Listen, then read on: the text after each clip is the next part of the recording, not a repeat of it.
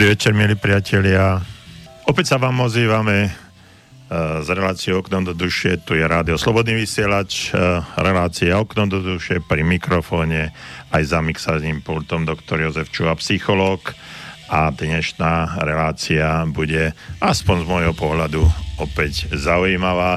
Verím, že aj z vášho pohľadu, a že prídete na svoje tablety a svoje počítače a budete s nami komunikovať, lebo relácia Okno do duše, myslím si, že nie len táto relácia je v prvom rade pre vás, o vás a k vám.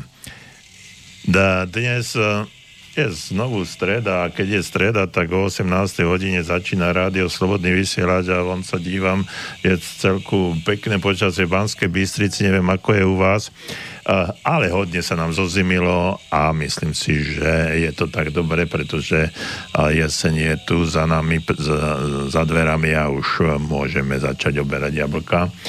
A nielen jablka, a tí ostatní, ktorí, ktorí sa ešte nerozhodli, že by mala byť jeseň, to chodia v krátkych rukávoch a potom nás nakazia akýmisi bacílmi, aj s tým som sa už stretol. No ale nie o tom dnes budeme rozprávať, ja by som rád o dnešnej téme povedal niečo o tom, ako sa, mysl, ako sa naučiť myslieť ako vedúca osobnosť alebo líder, a o tom budeme dneska, dnes rozprávať.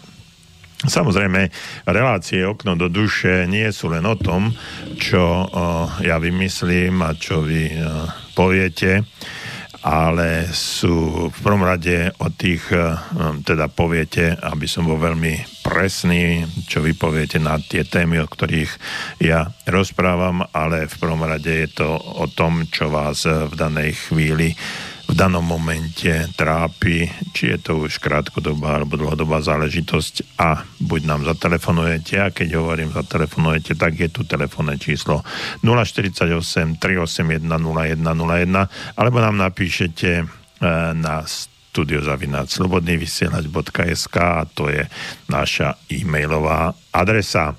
Takže vítajte znovu pri počúvaní Rádia Slobodný vysielač a relácie Okno do duše.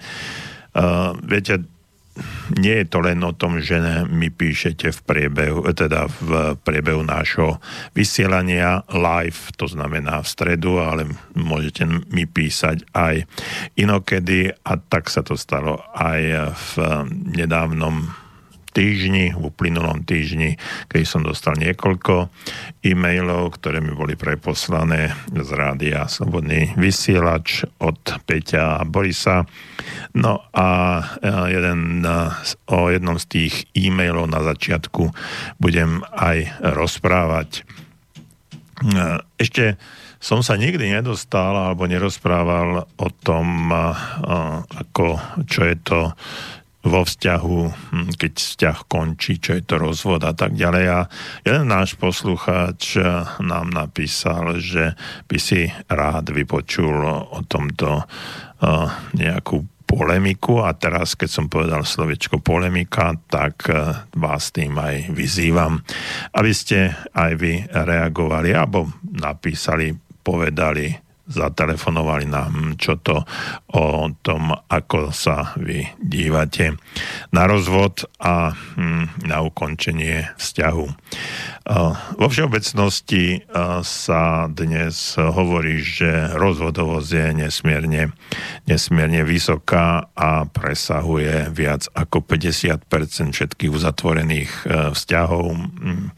No, ale to je na tej legálnej úrovni, to znamená, že Vieme, vieme, že tento vzťah sa rozišiel z toho dôvodu, že bol niekde zaregistrovaný. To znamená, či už na, na matrike, v štátnej správe alebo verejnej správe, lepšie povedané, alebo v nejakých cirkevných inštitúciách.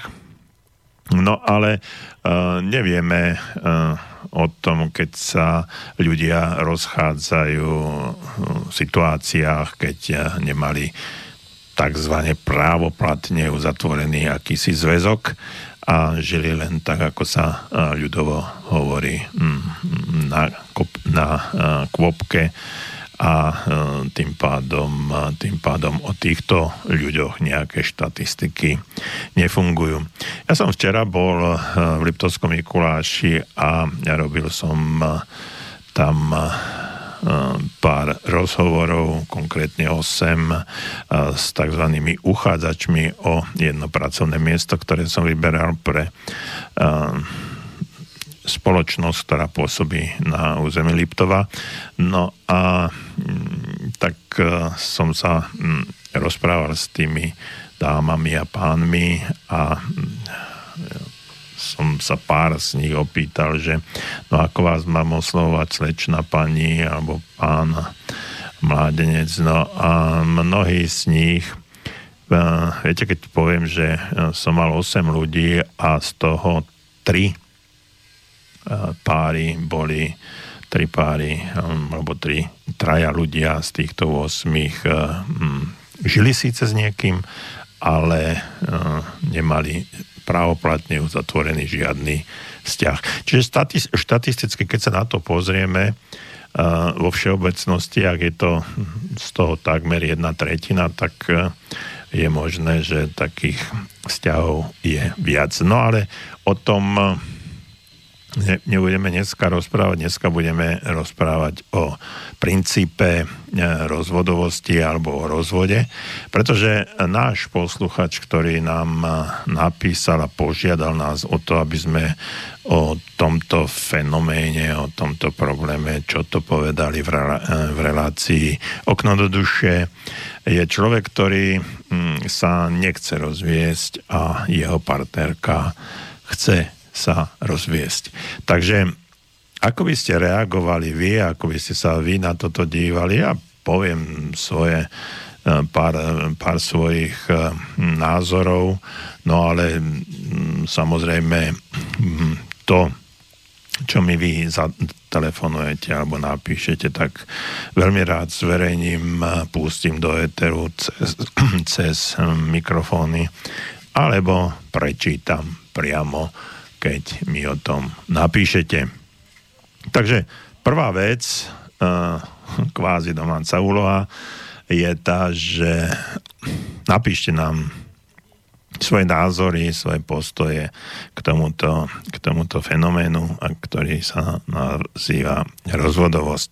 No a keď som na začiatku hovoril o tom, že sa schladilo a vonku je zima, tak by som chcel pridať to, že pravdepodobne už viac ľudí bude sedieť pri počítačoch, tabletoch a v tejto chvíli budete aj možno viacerí live, to znamená, že môžeme očakávať väčší nápor telefonátov alebo e-mailov.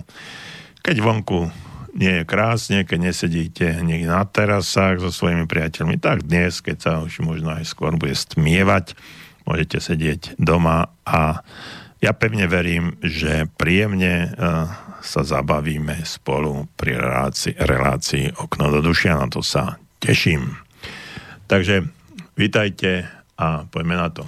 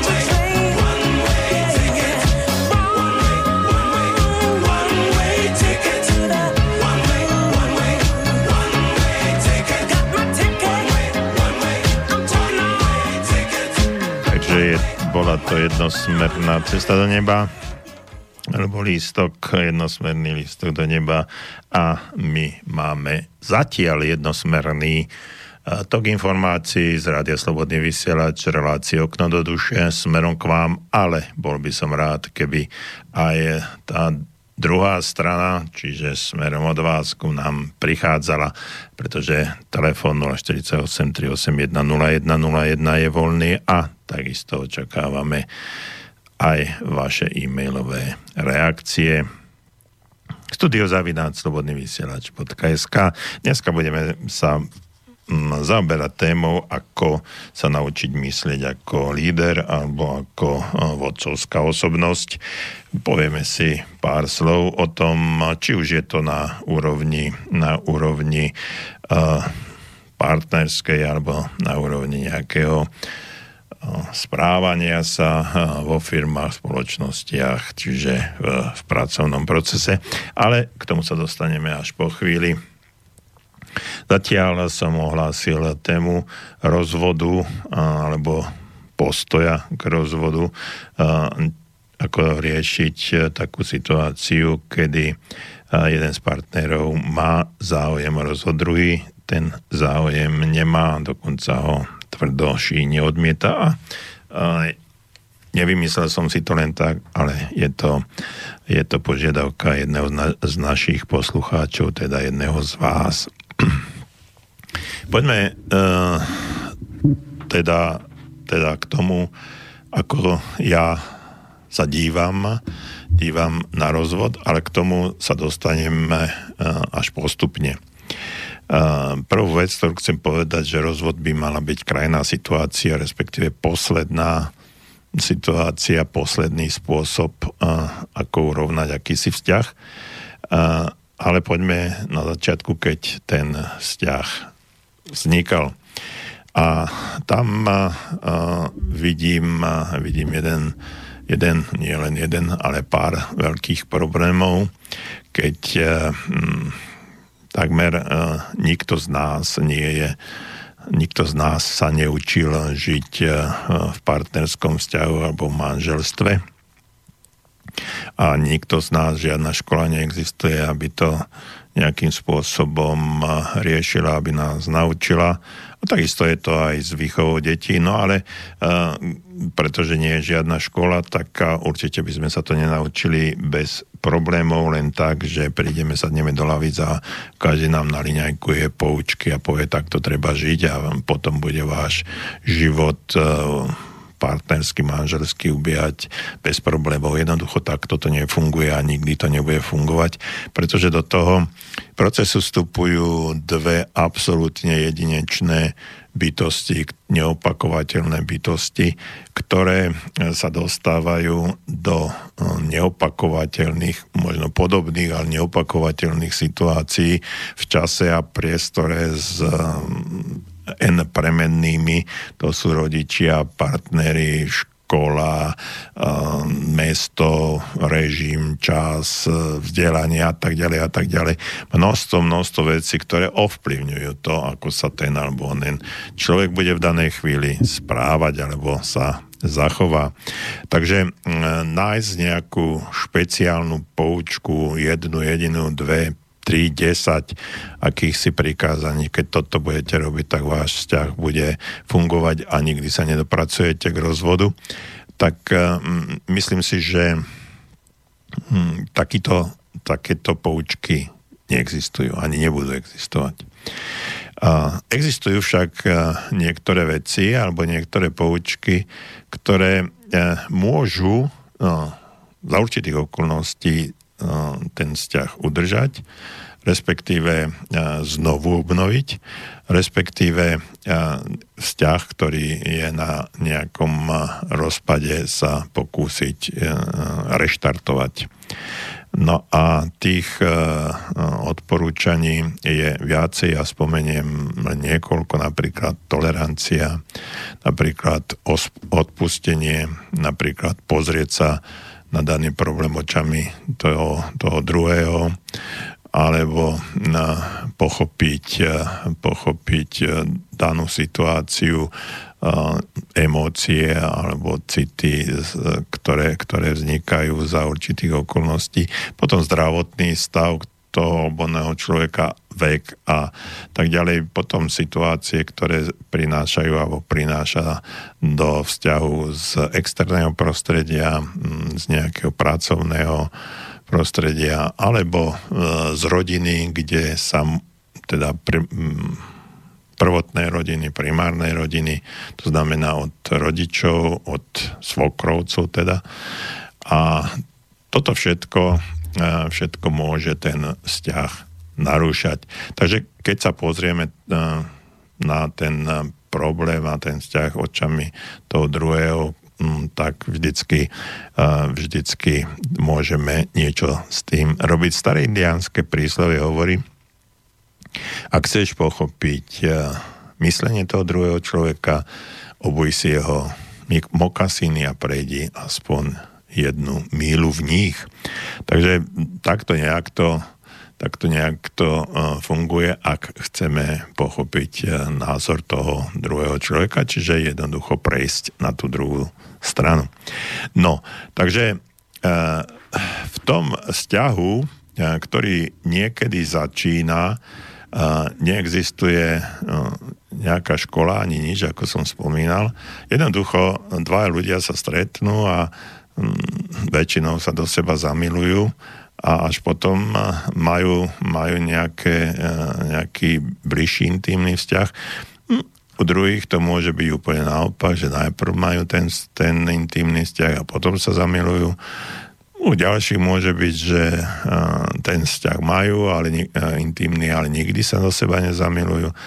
Potom vznik, narodia sa deti a už potom začínajú tie klasické um, povinné jazdy, to znamená, čo treba všetko robiť, aby, aby uh, tá rodina nejakým spôsobom fungovala. No a uh, podstata toho všetkého, o čom Uh, úplne na začiatku chcem hovoriť, že keď tí dvaja ľudia vstupujú do určitého vzťahu, tak uh, existuje to, ten úžasný pocit zamilovanosti, ktorý takmer každý jeden z nás už určite nejakým spôsobom zažil. Poznám, poznám ľudí, ktorí mi hovorili, že prvýkrát boli zamilovaní už v materskej škôlke. Mnohí, mnohí prechádzali základnou školou úplne s zapálenými ušami a, boli radi, a stretávali sa radi s niekým opačného pohľavia a tak ďalej. Takže to povedať, že kedy kto sa prvýkrát zamiloval, zase štatisticky neexistuje nejaká presná definícia, ale už ten klasický vzťah už pravdepodobne je niekedy v období dospelosti alebo adolescencie, to znamená v období od osemnásť do dvadsaťjeden. A v tej puberte samozrejme tie prvé zamilovania existujú, dotyky, dotyky rúk a, a akési nesmelé nesmelé kohútenie sa pred ostatnými a tak ďalej, predvádzanie sa, všimnúť si. Viete, v tej, no absolútne na tom začiatku niekedy,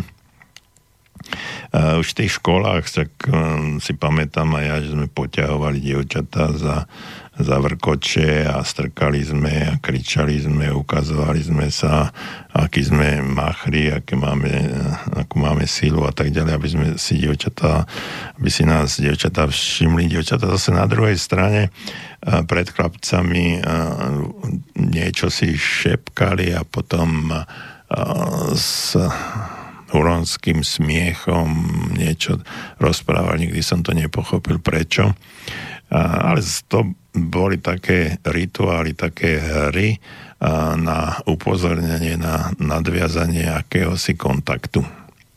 No a takže poďme k tej dospelosti, adolescencii a v tom období začínajú tie prvé vážnejšie, vážnejšie vzťahy.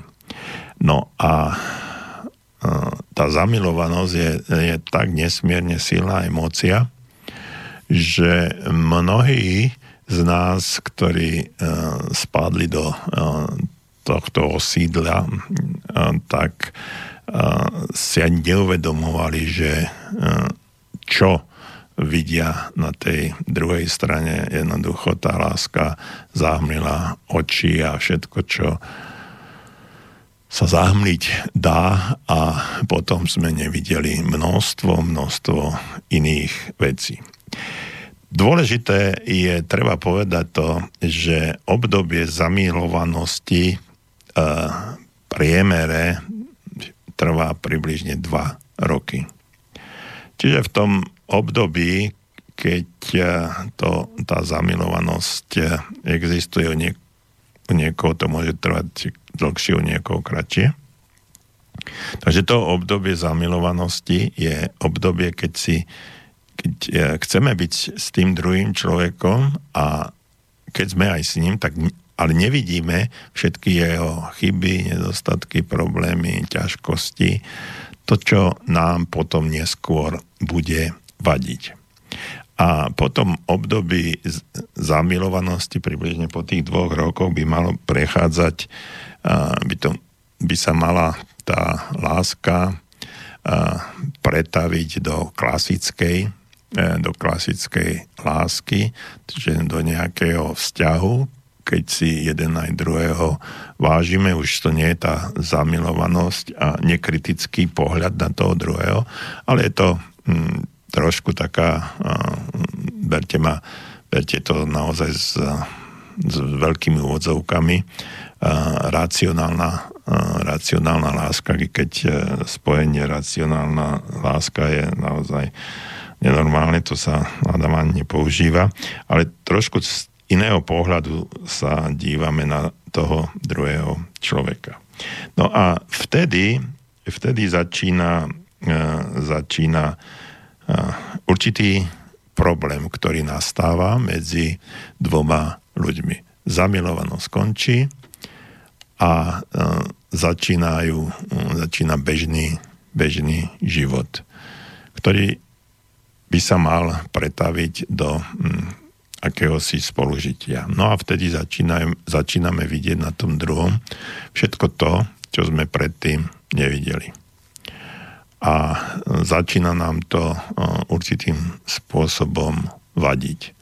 Čiže začíname toho druhého hm, pretvárať uh, na svoj obraz. V tom období zamilovanosti, keď som robil v poradni, tak som sa často stretával, teda manželské a predmanželské poradni, aby som bol presný, som sa často stretával, hlavne u dievčat, mladých dám, to, že tie, ktoré vstupovali do manželstva, hovorili, že čak moja láska ho zmení, ja ho dokážem zmeniť a, a verím, že aj on ma tak ľúbi, že, by, že a, ten nedostatok, ktorý má, zmení. No a, a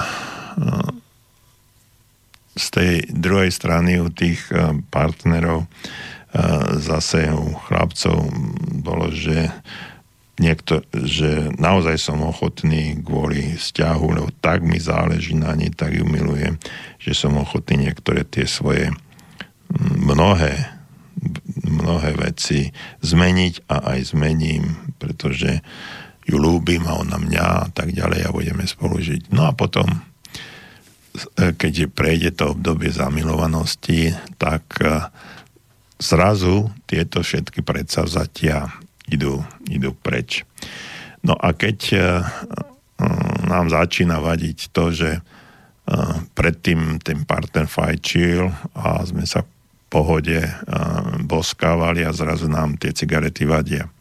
Ďalšia vec je, um, keď uh, niektorí si radi vypijú, tak on prestane piť, keď budeme spolu a a tak ďalej. Ja ho, ja ho to odnaučím. A množstvo vecí, to sú len také výkričníky, o ktorých hovorím, o poriadku, o lenivosti, o e, odkladaní vecí, o pomáhaní, o zodpovednosti a tak ďalej a tak ďalej.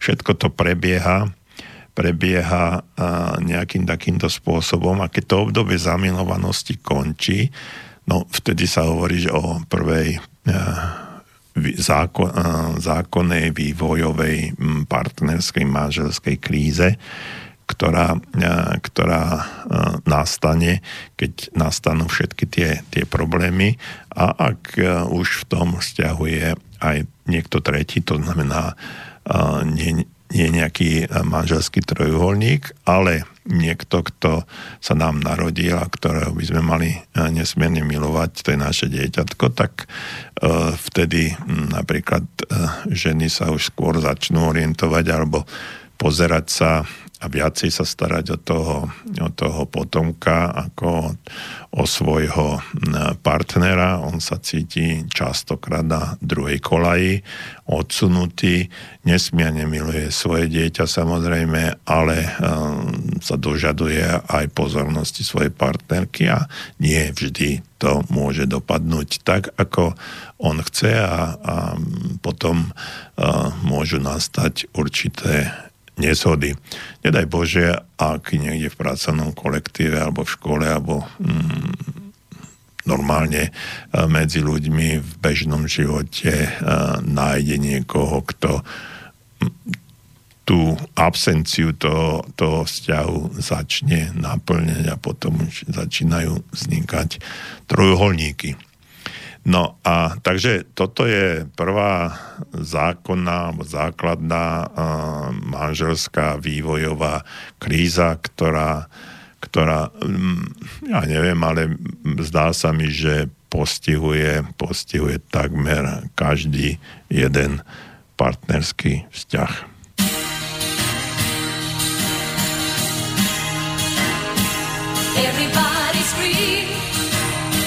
When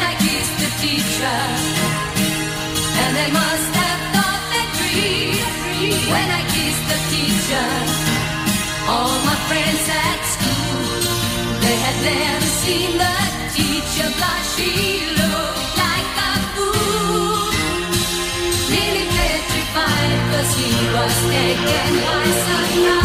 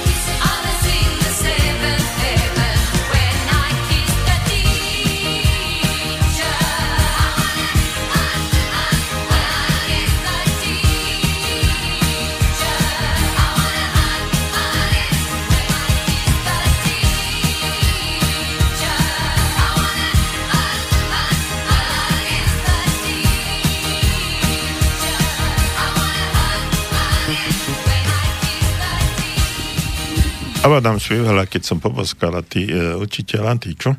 A, myslím si, že sa to tak často nestáva, ale môže byť. Uh, počúvate Rádio Slobodný vysielač, reláciu Okno do duše, pri mikrofóne aj za mixážnym pultom doktor Jozef Čuha, psychológ. No a preberáme uh, príčiny rozvodu a dostali sme sa, dostali sme sa k prvej vývojovej, vážnej vývojovej zákonitej kríze v manželstve, a to je po období, po období a, a, takzvaného, takého zvaného zamilovania, alebo období zamilovanosti, ktoré trvá v priemere dva roky.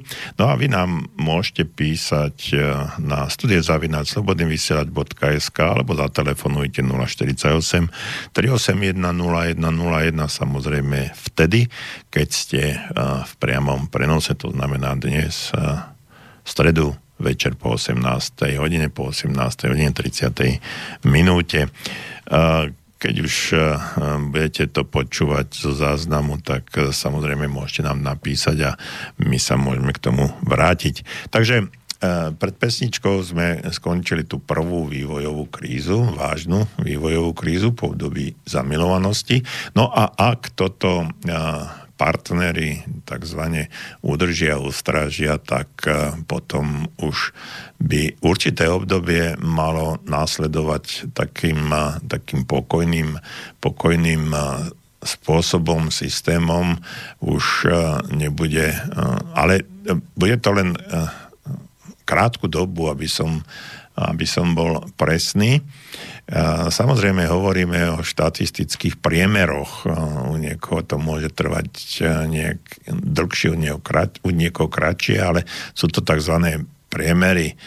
Tak ak to títo ma partneri udržia, tak už ten vzťah trošičku sa upokojí, začnú si zvykať na seba. No ale keď hovoríme o rozvodovosti, tak toto je prvá uh, vážna kríza, ktorá, ktorá privádza uh, partnerov uh, k sudcovi, aby ich rozviedol, alebo tí, ktorí nie sú zosobášení, tak odchádzajú jeden od druhého, alebo no, niekde nejakým iným spôsobom sa rozchádzajú. A ja nemám štatistiky, že mm, koľko tých párov, vzťahov sa rozíde po tejto prvej kríze, ale myslím si, že sme mohli byť prekvapení, koľko toho všetkého, koľko toho môže byť. Sám som, sám som zažil v jednej, bol som na káve v jednej, v jednej kaviarni na našom sídlisku a som tam sedel a niečo som si čítal a tam obďaleč na terase sedelo niekoľko párov, myslím, že ich tam bolo šesť, tam si dali stoly dohromady a, a trošku si už aj vypili a, a rozprávali sa medzi sebou. A, no, to by bolo všetko, všetko dobré, ale v určitej, v určitej etape toho bavenia sa dva, dve, dva páry tých mladých ľudí začali po sebe, po sebe kričať, nadávať si a mm, padali tam naozaj tvrdé, vulgárne slova, za ktoré som sa sám hanbil. No, ono by to nebolo až také, také tragické, keby uh, nemal, každý z tých uh, párov nemal minimálne jedno jedno dieťa vo veku okolo dvoch až štyroch rokov. No a teraz tie deti sa tam, teraz tie deti sa tam dívali, počúvali a mne to bolo samému, samému nepríjemné. Nepochopil som celý ten problém, prečo, to, prečo sa to tak dialo, ale jeden z tých problémov vidím aj v, to, aj v alkohole. Uh, druhý, trošku opačný extrém, uh, o nejakých sto metrov ďalej je nejaká piváreň a asi je tam terasa. No a dosť často som tadiaľ popri prechádzal, ja do krčmy na pivo nechodím, už uh, celé roky, a, čiže prechádzal som tadiaľ okolo a um, takmer denne, pretože mám nejaké povinnosti a chodil som tadiaľ okolo, okolo. No a tam sedával jeden manželský pár mladých ľudí a tiež s malými deťmi, jedno mohlo mať okolo štyri a druhé bolo v kočíku. A každý boží deň v priebehu celých letných prázdnin tam sedeli a pili tú, to pivo. Ich vzťah nebol ničím narušený. Správali sa slušne, ale to, čo ja som nechápal a nechápem, je to, že namiesto toho, aby boli s tými deťmi na nejakom ihrisku, v pieskovisku, na prelieskách, tak tie deti tam lozili po tých laviciach pivných a, a na, tých, a, na tých pivných stoloch a, mnohokrát pooblievaných, polepkavých a, sa tam pohybovali, kreslili si a po podstoli sa plazili a tak ďalej a tak ďalej. No, bolo to hrozné z môjho pohľadu až nepredstaviteľné. No ale tento, tento pár nemal krízu, tento pár si to vyriešil uh, takýmto spôsobom, a, ale uh, ten výsledok v podobe toho, aký príklad nechávali pre deti, z môjho pohľadu bol mm, nepredstaviteľný, katastrofálny, doslova. No, takže... Uh, V, tejto, v tomto období, keď už prejde to obdobie zamilovanosti a nastupujú tie bežné, rutinné životné situácie, práca, škola, škôlka, bežné, bežné rodinné veci, tak tam už môže začať to, ten rozpad toho vzťahu a určitá časť vzťahov sa vtedy začína rozpadávať a podávajú, tak ako som spomenul, tie žiadosti o rozvod. Z rôznych dôvodov, a čiže ten, tá žena sa stará o dieťa a partner, muž chodí niekde do práce, a chodí a väčšinou chodia, dnes už hádam, hej. No a tam už prichádzajú do iných, iných vzťahov, prichádzajú k iných, do iných situácií a tieto vzťahy môžu, môžu byť narušené. No a potom, keď ten muž cíti trebárs to, že partnerka sa mu toľko nevenuje ako predtým, pretože jednak sa musí venovať dieťaťu, jednak sebe, až potom na nejakej tretej kolaji je často ten muž, a tak začína, začína si hľadať nejaké aktivity.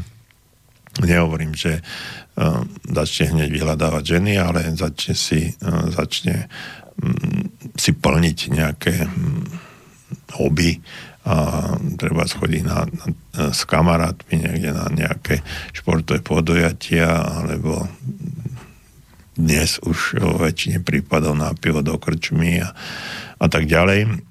No a pretože necíti, necíti tú, možno tú oporu tam, v tej rodine, a hľada tam to, kde, kde, mu, je, kde mu je dobre. Ak a, s, je ten vzťah zdravý a Tá, tá zamilovanosť prešla do normálnej partnerskej lásky, tak toto všetko je odbúrané a ten vzťah je, je ako som povedal, zdravý a fungujúci a jeden, jeden aj druhý sú pripravení sa zriecť nejakých nejakých vecí, ktoré, sme, ktoré predtým robili, a sú pripravení tolerovať aj nejaké veci tomu, tomu druhému, a v prípade, keď začne nejaký, nejaký konflikt, tak vedia si odpustiť a vydiskutovať a vrátiť sa, vrátiť sa na tú kolaj, ktorá bola predtým. Ak ten vzťah nebol úplne zdravý, alebo nie je úplne zdravý, pretože z rôznych dôvodov uh, žijú spolu a to dieťa bolo ako nechcená vec, tak uh, potom už tie problémy začínajú narastať. Znovu hovorím, neviem, nemám štatistiku, koľko párov sa rozvádza už v tejto prvej, prvej etape, ale uh, mohli, možno, že by sme boli prekvapení, že ich je, že ich je dosť, alebo nastáva kríza, ktorú, ktorá nemusí nastať rozvodom, ale môže, môže nastať jednoduchá situácia, že sa navzájom trpia. A to je tiež uh, veľmi zlé, pretože jedna aj druhá strana uh, je v akomsi strese, no a odnášajú to tie deti, ktoré za nič nemôžu. Takže, no, tým uh, pádom je prvá etapa za nami, prvá kríza, druhá začína medzi siedmym až jedenástym rokom par- trvania partnerského vzťahu. A to je uh, v dôsledku v dôsledku toho, čiže má to niekoľko príčin, ale jeden z hlavných príčin je, je kariéra. Budovanie kariéry. Potom vzťahu, lebo keď si to, keď si to premietneme do nejakej, do nejakého biodromálneho celoživotného vývinu, tak si uvedomujeme, že tie partnerstva vznikajú nejak po okolo dvadsaťtri až dvadsaťpäť rokov. No a dnes možno už až, až neskôr. No a ak vznikajú neskôr, tak potom zase je reštát kariéry a vrácanie sa do, do pracovného procesu alebo pomeru. Ak ten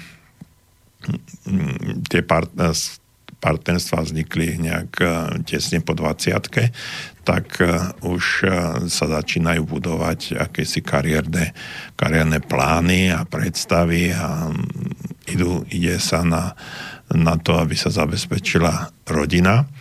Čiže aj, aj žena už, ak nie na druhej materskej, už odchádza niekde do práce, už deti začínajú chodiť do školy a tak ďalej. Čiže ten siedmy až jedenásty rok je dosť pomerne kritický na to, že každý z nich má určité záujmy, jednak pracovné, jednak osobné, jednak súkromné, jednak nejaké hobby, veci a tak ďalej a tak ďalej.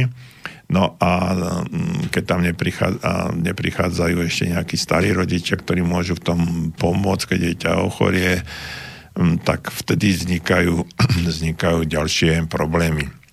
Jeden alebo druhý sa vyhovárajú, začína to, začínajú toho druhého obviňovať, že za to, že nemôžu to alebo ono, že nemôže postúpiť na vyššiu pozíciu, že nemôže sa zaoberať svojimi záujmami, že tak ten druhý je na vine a z druhej strany je to ping-pong a takýmto spôsobom vzniká ďalšia, ďalší problém, ďalšia kríza, ďalšie nedorozumenie. Hľadajú sa potom vzťahy s niekým tretím. U, u väčšiny, u chlapov je to, že niekde s kamarátmi sedia na pive, o tom rozprávajú, ženy idú s kamarátkami, so spolu kolegyňami na kávičku a tam si rozprávajú, akých nemožné, aký nemožných mužov majú, lebo sa nestarajú a tak ďalej. A takéto posilňovanie a sťažovanie, tak to len posilňuje ten, ten proces odsudzovania jeden od druhého a nehľadajú cestu riešenia medzi sebou, ale hľadajú, hľadajú cestu riešenia s niekým iným a to sú tí najnesprávnejší ľudia, to znamená kamaráti, kolegyne a namiesto toho, aby išli niekde k profesionálom do poradní, ktorí by im mohli pomôcť, ako sa z, tohto, z tejto krízy dostať. No a to je zase tá druhá etapa, druhá základná vývojová kríza, ktorá zákonitá, ktorá prichádza v dôsledku akejsi začínajúcej adaptácii na tú dospelosť v zmysle, zmysle budovania kariéry a budovania budovania iných vzťahov v rámci práce, ale aj sociálneho zastúpenia a tak ďalej a tak ďalej. No a toto znovu v priemere trvá po tých štyroch až, a teda po tých siedmých až jedenástich rokoch, rokoch trvania vzťahu. No a keď toto tí ľudia nedokážu zvládnuť, keď nedokážu tento proces, túto krízu ustáliť, keď ten vzťah nebol zdravý, nebol postavený na vzájomnom odpúšťaní, rešpekte, tolerancii, no tak potom môžu nastať a nastávajú aj procesy odlúčenia jeden od druhého a samozrejme tie rozvody a z toho vyplývajúce všetky, všetky problémy s majetkom, s peniazmi. Dnes sa rozvádzajú ľudia kvôli peniazom o mnoho, mnoho častejšie, ako to bolo pred určitým, určitým časom. Keď som ja ešte študoval, tak na prvom mieste bola nevera, potom alkohol.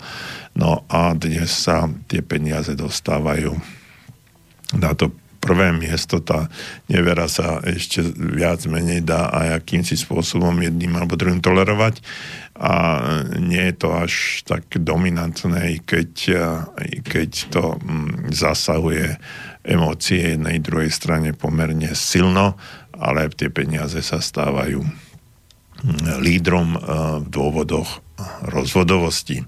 Zvlášť, keď napríklad mladá dáma stretne, stretne dobre vyzerajúceho, zabezpečeného pána a teraz si porovná svojho, svojho chlapíka, ktorého má doma s tým, ako, ako sa správa, ten na akom aute chodí a čo, čo im môže kúpiť a tak ďalej. Na druhej strane muži, ktorí vidia alebo videli svoju partnerku vo vyťahaných teplákoch, natáčkami vo vlasoch, neupravenú, teraz prídu do práce a tam sedia upravené dámy, vysmiaté, navoňané a teraz tam príde a oni začnú porovnávať, porovnávať tú svoju partnerku, ktorá sa stará o dieťa a má nejakú, nejakú prácu ešte aj navyše s tým, koho stretáva v práci. No a toto sú veľmi vážne, vážne veci, a keď ten vzťah naozaj nebol zdravý a, dlo, a nastavený na dlhotrvajúce obdobie, tak tam môžu vzniknúť problémy a aj vznikajú. No a potom už sa, už sa rozvádzajú. Dnes je pomerne silná skupina, ktorá sa rozvádza, a to sú, to sú dámy, ktoré sú v zahraničí, ktorí chodia opatrovať starých, starých ľudí alebo nielen starých ľudí do zahraničia. To sú, to sú už často dámy potom v tom, po tých desiatich rokoch trvania, čiže už nejaké tridsaťpäťky, štyridsiatničky. Ale ešte potom aj tie, tie staršie, a o tom ešte budem hovoriť. No a toto, toto, je, toto je veľký, veľký problém, a pretože tie dámy vidia alebo stretávajú sa v zahraničí. Sám som mal zase možnosť vidieť, keď som nejaký čas pôsobil vo Viedni a takzvané v úvodzovkách inkognito som sa niekde pohyboval, nevedeli, že rozumiem slovensky, tak som dosť často vypočúval niekde v parkoch rozhovory o, o tých vzťahoch. Dokonca som mal možnosť riešiť ako poradca, manželský poradca, niekoľko, niekoľko vzťahov práve tým, že dáma v zahraničí si našla niekoho z tých zazobanejších v úvodzovkách frajerov, ktorý, ktorých buď robila, alebo z ktorých stretávala niekde inde. No a doma, doma ak muž nemal, nemal napríklad prácu, bol nezamestnaný, no tak míňal tie peniaze ženy, ktorá zarábala. Chodil do krčmy, deti boli v škole, on bol v krčme, a ten, ten vzťah sa veľmi krásne až, až exkluzívne rozpadal. To, to, boli, to boli učebnicové príklady, ako to nemá fungovať. Takže toto je, toto je to druhé obdobie a znovu, keď bolo ten ad hoc stretnutie tých dvoch ľudí a nebol ten správny cit rozvinutý, tak to je vážne obdobie na rozvod. Viete, láska sa nedá, nedá prikázať. Nemôžem povedať, že ma musíš milovať, lebo no a keď sa jeden chce rozísť alebo rozviesť, tak ťažko sa, ťažko sa tomu druhému ubráni, no tie dôvody, prečo sa chce rozviesť, rozviesť sú nesmierne dôležité. Takže toto je to druhé obdobie a za chvíľočku po pesničke sa dostaneme ďalej.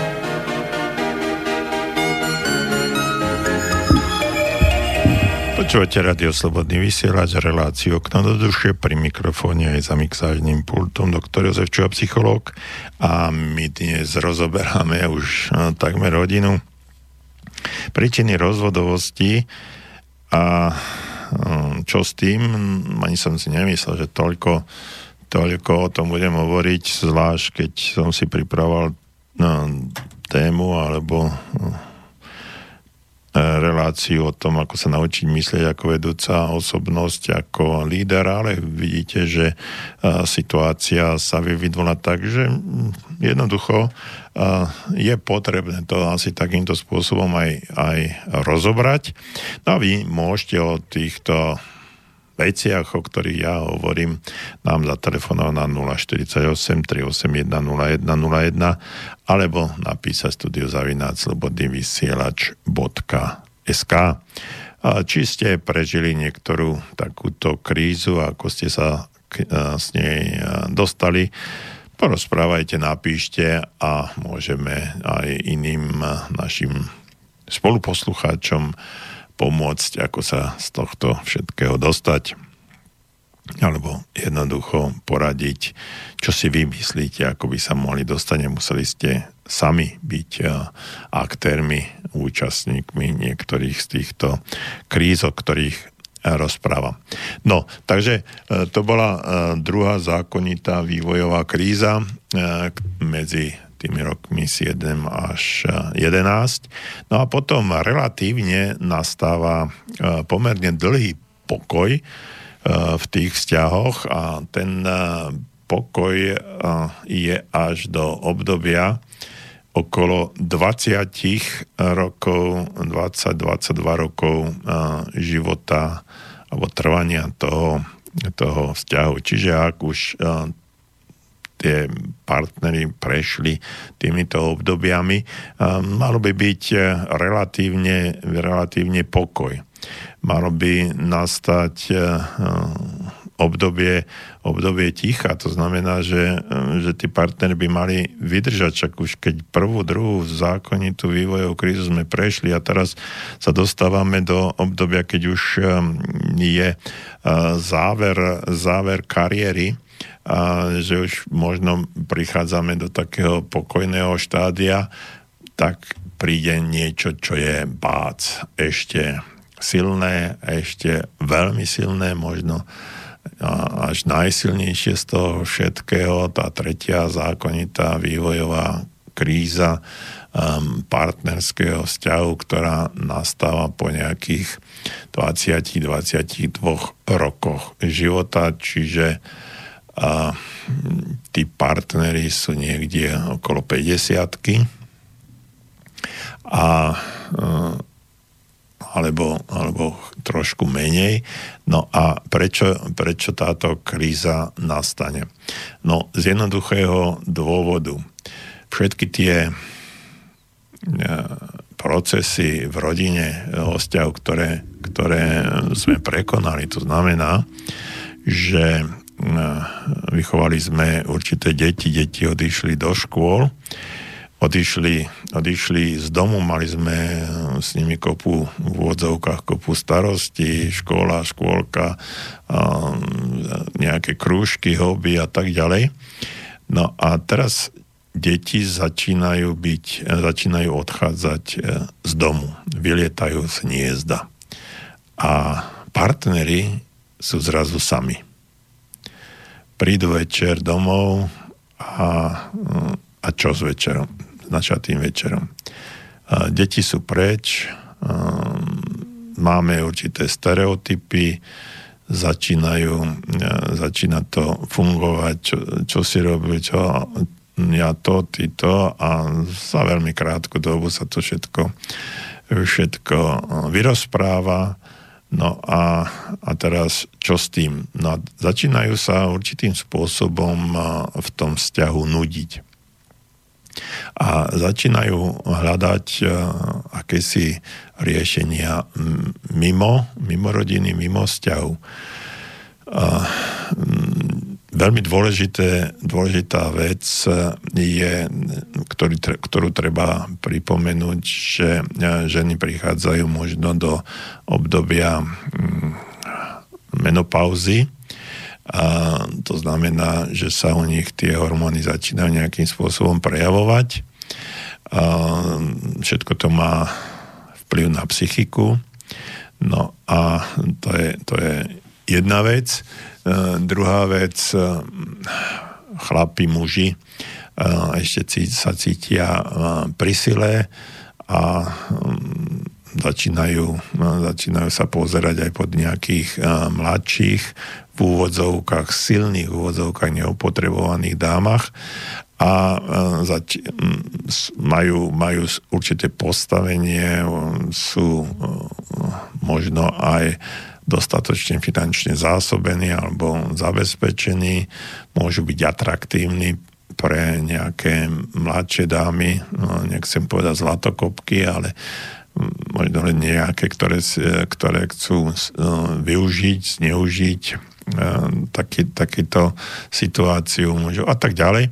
Takže tam nastáva, nastáva ďalší problém, keď vylietajú deti z hniezda a partnery sa začnú, začínajú nudiť. Z toho vstupujú zákonité veci na biologickej úrovni, ako som spomenul, menopauza u mužov, andropauza, ktoré tiež nepridávajú k tomu, aby bol, aby bol v rodine pokoj, hľadajú sa riešenia medzi tretími stranami, uniká sa z domu, začínajú sa prejavovať chuťky po možno nejakých dobrodružstvách z jednej, z druhej strany, neporozumení.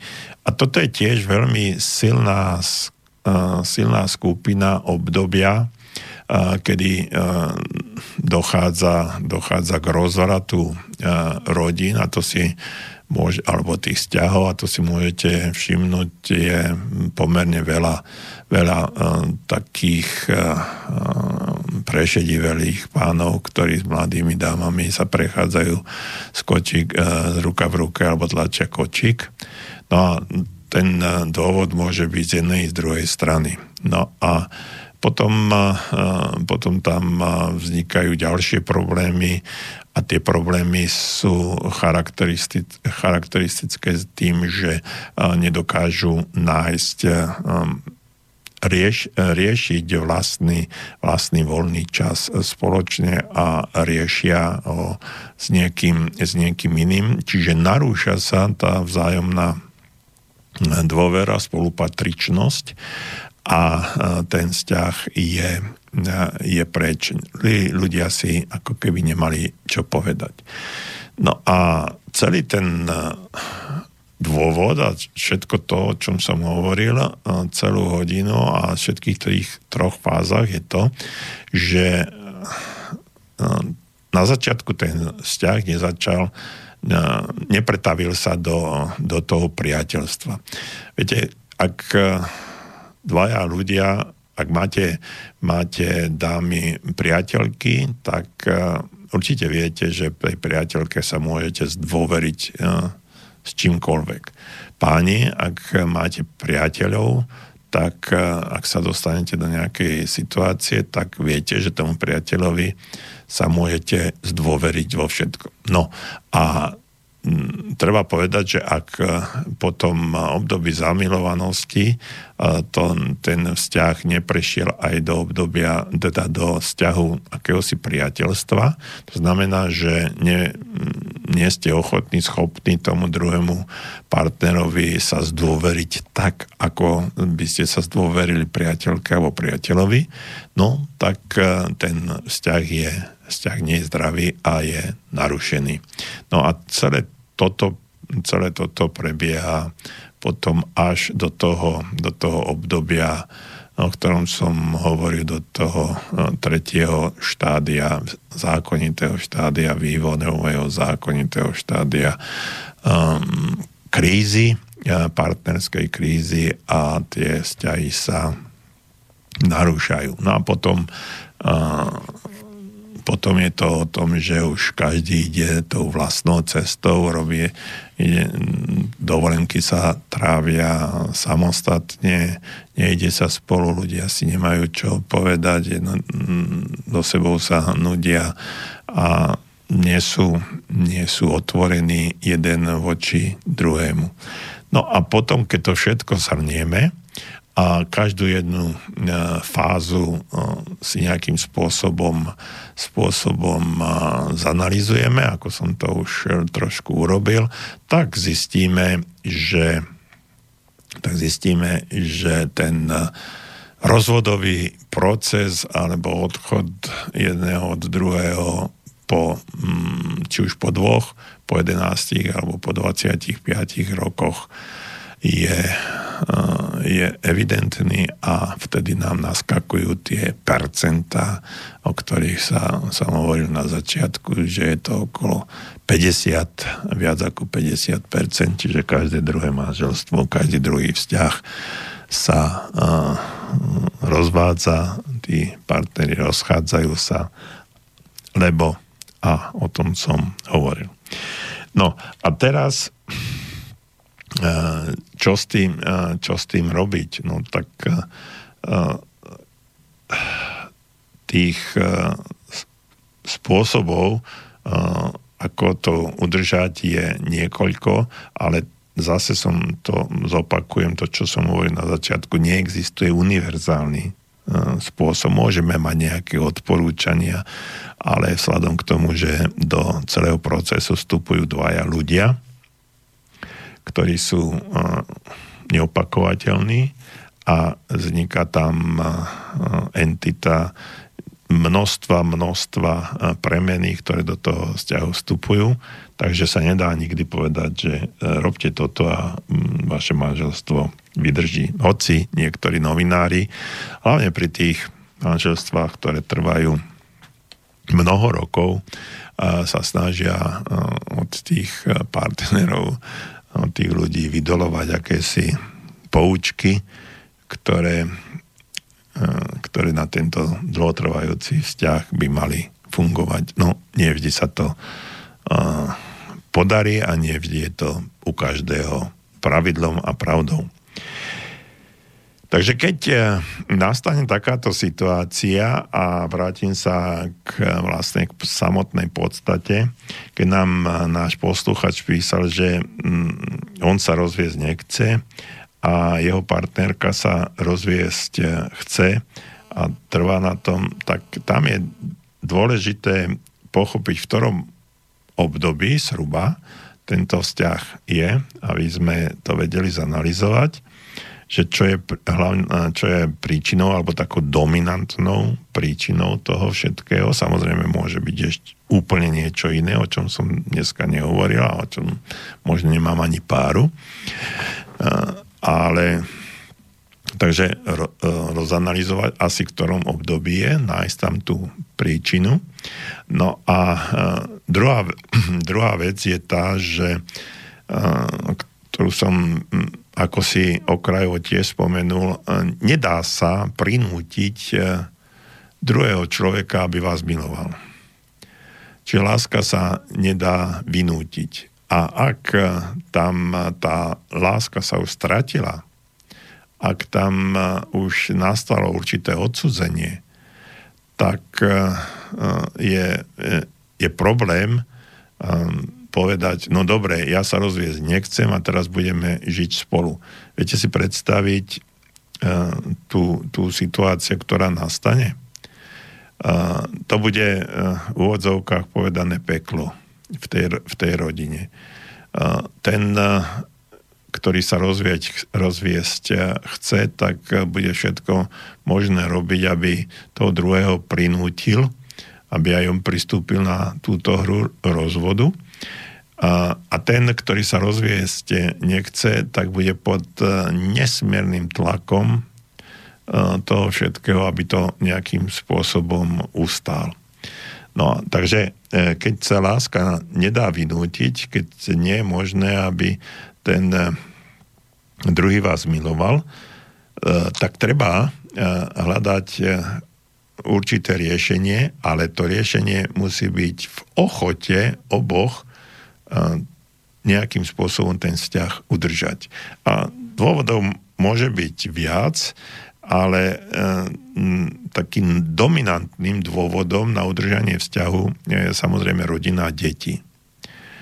A A ak tam tie deti nie, nie sú, tak je to, je to trošku jednoduchšie, ale ak sú tam deti a viacej deti, tak ten problém je, narastá a tí ľudia by mali viac myslieť na, na tie deti ako na seba. Iná vec je tá, že ak sú tam aj deti v tom vzťahu, v tej rodine a ak, tak ako som spomínal, nastane to peklo, že jeden sa rozviesť chce, druhý nie, tak tie deti zažívajú v tej rodine, rodine naozaj traumu a stres a potom je lepšie sa rozísť ako to, aby tie deti tam videli neskutočné emočné odsudzenie a krik a a tak ďalej, to čo, čo, to, čo by tie deti nemali vidieť, presne tak, ako som spomínal, tie páry o mladé páry, ktoré sedeli na tej terase a popíjali tam a boli tam deti, ich vlastné deti v ich blízkosti. Takže toto všetko treba zobrať do úvahy. Toto všetko treba si nejakým spôsobom prejsť a preto sú dôležití tí, dajme tomu, tí mediátori alebo psychológovia alebo ľudia, ktorí sa týmto zaoberajú a ktorí dokážu pozrieť na celý problém, pozrieť sa na celý problém z nadhľadu alebo nezainteresovanie. A ten vzťah nevyriešite, nevyriešite, keď je to tak narušený, takýto vzťah nevyriešite sami. Je to doslova nemožné, lebo každý, nemôžete sa na to pozrieť objektívne, pretože vstupujete do tohto, do tohto procesu ako subjekty. A, a keď ste subjektom akéhosi problému, tak sa na to nemôžete dívať z objektívneho pohľadu. Ten mediátor alebo poradca alebo psychológ je, nie je subjektom toho, toho problému a dokáže sa viac lepšie pozrieť, objektívnejšie pozrieť na celú situáciu z nadhľadu a vedieť poradiť. Dôležité pri tomto je, že to musia chcieť obaja. Ak to druhého len donútime do akéhosi do akejsi letargie a kvásenia toho, tých problémov a tie, to kvásenie tam ešte pretrváva a ďalej a celý ten, celý ten vzťah je len akési umelé udržiavanie, čiže tí ľudia nežijú spolu, ale vedľa seba a znovu nie spolu, ale vedľa seba, tak potom, potom ten problém je, je zásadne vyhrotený a potom už možno treba ísť radšej od seba, ako, ako, to, ako to živiť. Pretože ono to funguje, alebo sa to odráža nielen na psychike, ale aj na fyzickom zdraví tých, tých ľudí. No a ak sú tam tie deti, ešte aj malé deti, no tak to potom je naozaj vážna záležitosť, ktorá by, ktorú by sme mali akútne riešiť.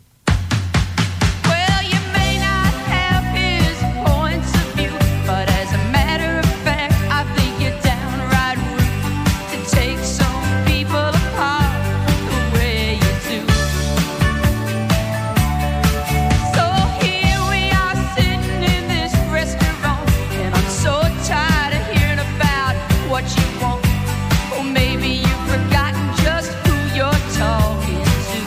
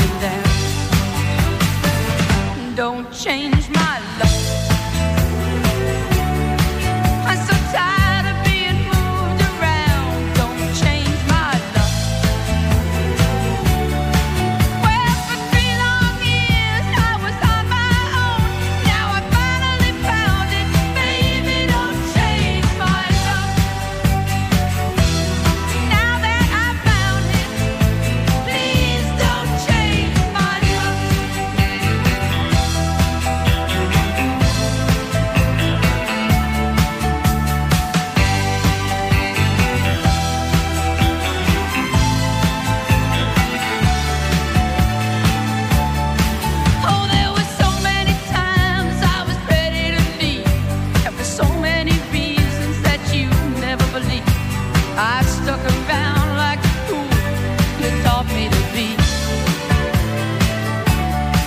Oh, and I can't help it if you don't understand, and I won't take the blame, but baby you can. And anyway, it's time you learned a few things about me. Oh yes, baby, this is really the end, and when I walk out of here you won't see me again. And this time I'm taking my life with you. So please, baby, please don't keep hanging around. Don't change my life. I'm so tired of being moved around. Don't change my life. Well, for three long years I was on my own. Now I finally found it. Baby, don't change my love.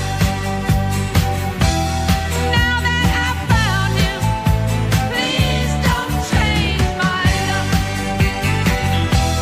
Now that I found you, baby, don't change my love. Whoa, baby, don't change my love. Whoa, please don't change my love. Whoa, baby, don't change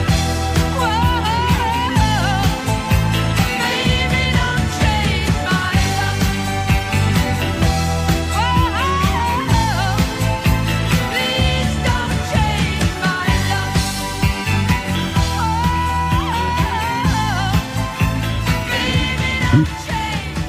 Dávno som nepočul túto pesničku od Suzy Quattro, eh, Baby Don't Change My Luck, a Nemeň moje šťastie, asi tak by sa to dalo voľne, veľmi voľne preložiť, a celkom ma to zaujalo.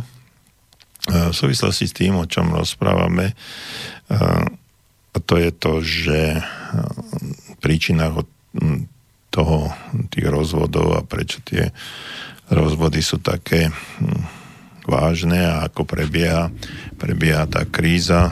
Hovoril som o troch základných vývojových krízach. To je prvé, to je po tom období zamilovanosti približne po dvoch rokoch spolužitia. Potom je tá druhá zákonitá vývojová kríza medzi siedmym až jedenástym rokom života. No a potom tá kríza medzi dvadsiatym, dvadsiatym druhým až dvadsiatym piatym rokom života. No a to je to, keď už nám tie deti vyleteli, ako sa hovorí, z hniezda a zrazu sme sami doma a nevieme, čo so svojím životom, s tým vzťahom, keď nebol ten vzťah postavený alebo položený na základoch nielen lásky, ale aj priateľstva, keď jeden tomu druhému sa nedokáže zdôveriť o svojich problémoch, starostiach a o pochopeniach. A Nie vždycky, nie vždycky je to aj, aj možné alebo reálne. Na druhej strane, keď ten ideálny vzťah neprebehol tak, alebo ten vzťah neprebehol na, neprebehol na takej ideálnej úrovni, ako by sme si predstavovali, ale keď máme záujem udržať ešte nejakým spôsobom to spolužitie, ak tam nevstúpil do nášho vzťahu niekto tretí, tak je možné u odborníkov nejakým spôsobom to ešte udržať, ak samozrejme chceme. Ale to musia chcieť obaja. Bez tohoto, bez tohoto nejde. Keď ale jeden z nich nechce a je do toho dokopaný, donútený, presvedčený, tak potom trpne v tom vzťahu nejakým spôsobom koexistuje a trápi sa a nie, nie, je to, nie je to ono. Potom začínajú takzvané úteky z domu. Teraz v nedeľu, v nedeľu bol veľmi zaujímavý, zaujímavý film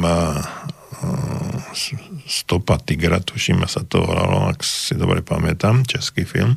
Bolo to v nedeľu a tam boli tam hral Bartoška, pán Bartoška a pani Balcerová Erečka. Tam to bolo o takých, takom starnúcom vzťahu dvoch partneroch, ktorých manželstvo bolo približne štyridsať rokov trvalo a on si začínal uvedomovať uvedomovať za určitých tragických okolností, ktoré nastali v tej rodine, že mu chýba akási sloboda. Mnohí z vás ste to určite videli, takže to nebudem, nebudem hovoriť. Dokonca využil krajnú možnosť, že sa pokúsil dostať do akéhosi ústavu, aby sa zbavil tej vplyvu ženy na, na neho. A potom, keď sa o ten lekár tam pýtal, že prečo sa jednoducho nerozviedol, tak povedal, že manželka by to pravdepodobne ten rozvod neprežila. No, takže on ešte s akousi toleranciou alebo s takým náhľadom bral ohľad na toto všetko. A to je, to je Dôlež, dôležitý moment, keď určití partneri, a pre, partneri prežijú celý život a potom na konci toho vzťahu po nejakom vážnom dlhotrvajúcom období si začnú uvedomovať, že ten vzťah nebol, nebol ideálny, tak znovu by tam mal, mal nastať akési pochopenie a možno uvoľnenie celého, celého toho napätia v tej, v tej rodine, ale zase to musí byť niečo, čo obaja chcú a o čom obaja aj, aj by radi rozprávali. No a totižto, totižto vo vzťahu, keď akýkoľvek vzťah existuje, tak musíme si uvedomiť, že my nie sme vlastníci toho druhého človeka. On nás, my ho nevlastníme, my, on nie je našim majetkom a my mu nemôžeme, nemôžeme dávať príkazy alebo obmedzovať, obmedzovať ho v určitých jeho slobodách, samozrejme v rámci, v rámci určitých pravidiel a, alebo nejakých dohôd alebo nepísaných pravidiel, povedal by som. Ale e, brániť e, doslova mu v určitých, určitých e, slobodných, slobodných veciach. E, v tom filme to bolo pekne povedané, však máš občianku, si dospelý, tak e, môžeš, e, môžeš robiť niektoré veci slobodne a nemusíš brať na nikoho ohľad. Samozrejme, takisto ako sa hovorí, že moja sloboda končí tam, kde začína, začína sloboda toho druhého človeka. A takže, aby som zbytočne, zbytočne niekoho neobmedzoval, tak alebo neprinášal do toho vzťahu konflikt, tak ten druhý, jeden druhého, druhému môže rešpektovať, respektíve tolerovať ten, ten vzťah a určité, určité záujmy a netváriť sa, že ten druhý človek je mojím vlastníctvom. Takže asi toľko o vzťahoch, o, o rozvodoch a tak ďalej, o krízach. Verím, že som zodpovedal na požiadavku nášho poslucháča a že či už teraz live alebo niekedy v archíve si to vypočuje, tak mu to pomôže. A ja sa s vami pre dnes lúčim. Budeme sa počuť opäť o dva týždne, už v októbri. Verím, že bude ešte nejaké babie leto a že bude aj krajšie počasie a um, budú aj krajšie myšlienky, nielen o takýchto negatívnych úvodzovkách, ako je rozvod, ale treba o tom rozprávať. Prajem vám ešte príjemný strňajší večer, všetko dobré a ak máte nejaké problémy vo vzťahoch, tak si ich skúste vydiskutovať. Príjemný večer.